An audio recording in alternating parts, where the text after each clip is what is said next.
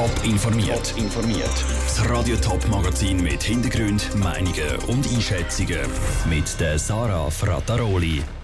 Wie Verkäufer und Kunden der erste Woche März Winterthur seit Ausbruch der Corona-Krise erlebt haben und wie die Stadt Zürich gegen die Hitzeinseln im Sommer kämpfen das sind zwei von den Themen im Top informiert. Es gibt frisches Gemüse direkt ab dem Hof, Blumen in allen Formen und Farben und Käse von Produzenten aus der Region. In der Winterthurer Altstadt stehen heute das erste Mal seit zwei Monaten wieder Märzstände. Aber ganz wie vor der Corona-Krise ist die Stimmung noch nicht auf dem Winterthurer Wochenmarkt. Die einen Leute sind mit Schutzmasken unterwegs. Die Stände stehen fast 10 Meter weit auseinander und der Boden ist richtig zugepflastert mit gelben Klebstreifen, die den Leuten anzeigen, wie viel Abstand das sie einhalten müssen.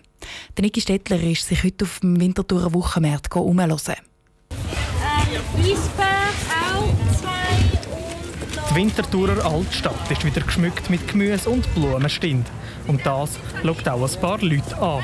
Der ganz grosse Ansturm hält sich aber noch in Grenzen. Und das merken Standbetreiber wie der Andreas Eschbacher aus dem Thurgau. Wir sind schon froh, wir leben 70 Prozent vom Markt. Und jetzt ist der Ansturm gross oder sind die Leute eher so ein bisschen verhalten? Nein, also wir sind gut zufrieden. Es ist, Ansturm ist es nicht, aber es ist gut so. Die Leute, die den Weg an Markt aber gefunden haben, die freuen sich darauf, dass sie nach langem Warten endlich wieder ihr Gemüse direkt beim Produzent posten können. Ich bin kein Freund von Grossverteilern. Also das heißt, ich bin in die Hofläden gegangen. Mit dem Velo halt. ich kaufe eigentlich alles auf dem Markt, ja. Ich brauche Gemüse, Früchte. Ich kaufe das Mehl. Also ich kaufe alles eigentlich da. Es ist aber auffällig, dass es doch noch einige Kunden gibt, die sich nicht recht getrauen, einen Verkäufer direkt anzusprechen oder wenn nur mit einem grossen Abstand. Andere Marktbesucher machen sich hier aber gar keine Gedanken, wie die Frau aus Winterthur. Ja, sehr froh. Wir haben schon ein bisschen gelitten ohne das frische Gemüse. Und haben Sie keine Angst wegen der Hygienemaßnahmen, dass die Leute sich jetzt nachkommen oder so? Nein, ich glaube, die sind alle gut ausgerüstet und an der frischen Luft habe ich das Gefühl, ist eh Gefahr geringer als im Laden. Postet werden Gemüse, Früchte, aber auch Blumen. Und gerade die sorgen manchmal dafür, dass die Leute die Sicherheitsabstände vergessen, beschreibt der Blumenhändler aus dem Thurgau. Die Leute die haben wie noch nicht realisiert, dass wir das eigentlich machen müssen. Wenn man halt etwas Schönes sieht, wird, wird man ja an und sieht halt die anderen Leute nicht und gehen halt alle zusammen. Aber wir können schon mit denen reden, so halt vernünftig zum sagen, halt ein bisschen Abstand. Grossmehrheitlich halten sich die Leute aber an Sicherheitsabstand. Der Niki Stettler hat vom Winterthur Wochenmarkt berichtet. Aber Ende Monat gibt es in der Winterthur Altstadt dann auch wieder Flohmärkte. Aber auch dort gilt ein Mindestabstand von 8 Metern zwischen den Märzständen. Der Sommer vor zwei Jahren ist in die Geschichtsbücher eingegangen. Es war wochenlang jeden Tag über 30 Grad heiß. Gelitten hat die Natur, gelitten haben die Bauern und gelitten haben vor allem die Städter. In der Stadt Zürich zum Beispiel ist es in solchen Hitzephasen locker ein paar Grad wärmer als im Zürich Oberland. Im Hitzesommer 2018 hat der Zürcher Stadtrat darum versprochen, dass er aktiv wird gegen die Hitzeinsel Zürich. Und jetzt hat er sein Versprechen eingelöst und hat einen konkreten Plan zum Kampf gegen die Hitze vorgestellt. Lucia Niffeler. Über eineinhalb Monate, wo es über 30 Grad heiß ist, soll es in der Stadt Zürich bis in 20 Jahren gehen. Das sind mehr als doppelt so viel wie heute. Unter dem leiden vor allem die Leute, die in der Stadt wohnen und arbeiten. Darum wird der Stadtrat jetzt mit einem Plan die Hitze in der Stadt verkleinern. Knapp 30 Massnahmen sind dort drin. Die konzentrieren sich zum Beispiel auf die Straßen und Plätze, die oft zubetoniert sind, erklärt der Stadtrat Richard Wolf vom Tiefbaudepartement.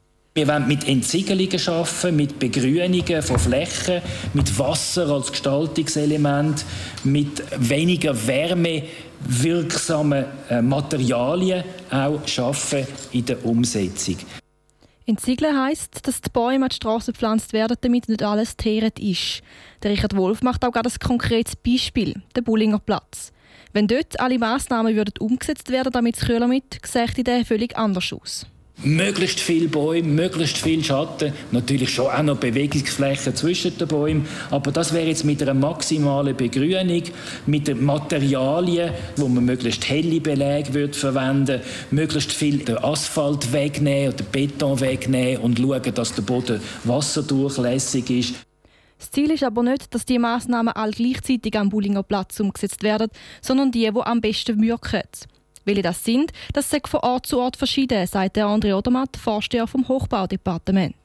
Es gibt also nicht Patentlösung, sondern man muss mit dem Werkzeugkasten je nach Situation die richtige Kombination finden mit der besten Wirkung. Zum herauszufinden, welche Massnahmen das am meisten wirken, wird eine Simulation erstellt. Lucia Niffeler hat berichtet. Die Umsetzung der ersten Massnahmen gegen die Hitze in der Stadt Zürich hat schon angefangen und soll bis ins 2023 gehen. Datenstadtwort. Das fordert der Schweizer Berufsverband vom Pflegepersonal anlässlich vom heutigen Internationalen Tag der Pflege. Weil zu feiern gibt es an diesem Tag das Jahr überhaupt nichts. Die Welt steckt in einer Gesundheitskrise und es ist im Moment deutlicher denn je, wie wichtig die Pflegeberufe sind. Cosette Espinosa. Wie wichtig das Pflegepersonal für die Gesundheitsversorgung ist, hat die Corona-Pandemie einmal mehr gezeigt. Heute, am Internationalen Tag der Pflege, fordert der Schweizer Berufsverband vom Pflegepersonal, kurz SBK, darum einmal mehr, mehr Daten statt Wort vor Politik. Die Geschäftsführerin vom SBK, Yvonne Ribi. Es ist so, dass man einen grossen Mangel an Pflegepersonal in der Schweiz haben. Und ganz wichtig ist, dass man jetzt eine Ausbildungsoffensive macht, dass man die Arbeitsbedingungen verbessert, wir mehr Zeit haben für Patientinnen und für Patienten, weil wir genug Leute im Beruf haben und der Beruf letztlich auch Attraktivität gewinnt. Die Forderungen stehen auch in Volksinitiativen für eine starke Pflege oder kurz Pflegeinitiative. Politiker von links bis rechts gehören da zum Initiativkomitee. Der Bundesrat allerdings lehnt die Initiativen ab. Er sieht nicht ein, warum eine spezifische Berufsgruppe eine Sonderstellung soll bekommen in der Verfassung. Im Raum steht darum auch ein indirekter Gegenvorschlag vom Nationalrat, der unter anderem eine Ausbildungsoffensive vorsieht und auch mehr Verantwortung für die Pflegenden. Als nächstes beratet der Ständerat über die Pflegeinitiative.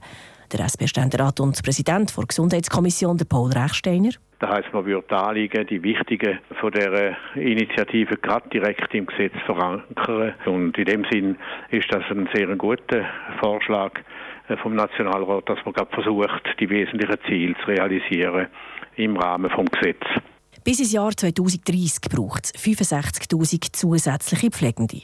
Jede zweite Pflegefachperson steigt allerdings aus dem Beruf aus. Zu den Gründen sagt Yvonne Ribi. Wir wissen auch von denen, die aussteigen, dass sie aussteigen, weil sie sogenannte emotionale Erschöpfung haben. Das heißt, dass sie die Arbeit so, wie sie sie machen, nicht über längere Zeit können verantworten und gewährleisten.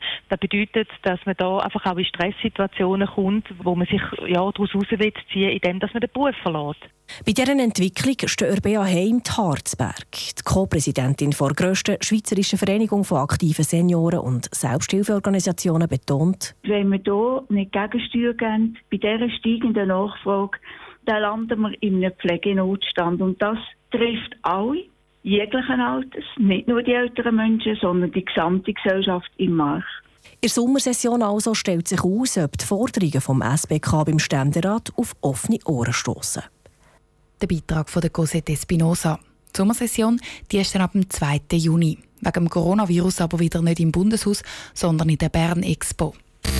Top informiert, auch als Podcast. Mehr Informationen gibt's auf toponline.ch.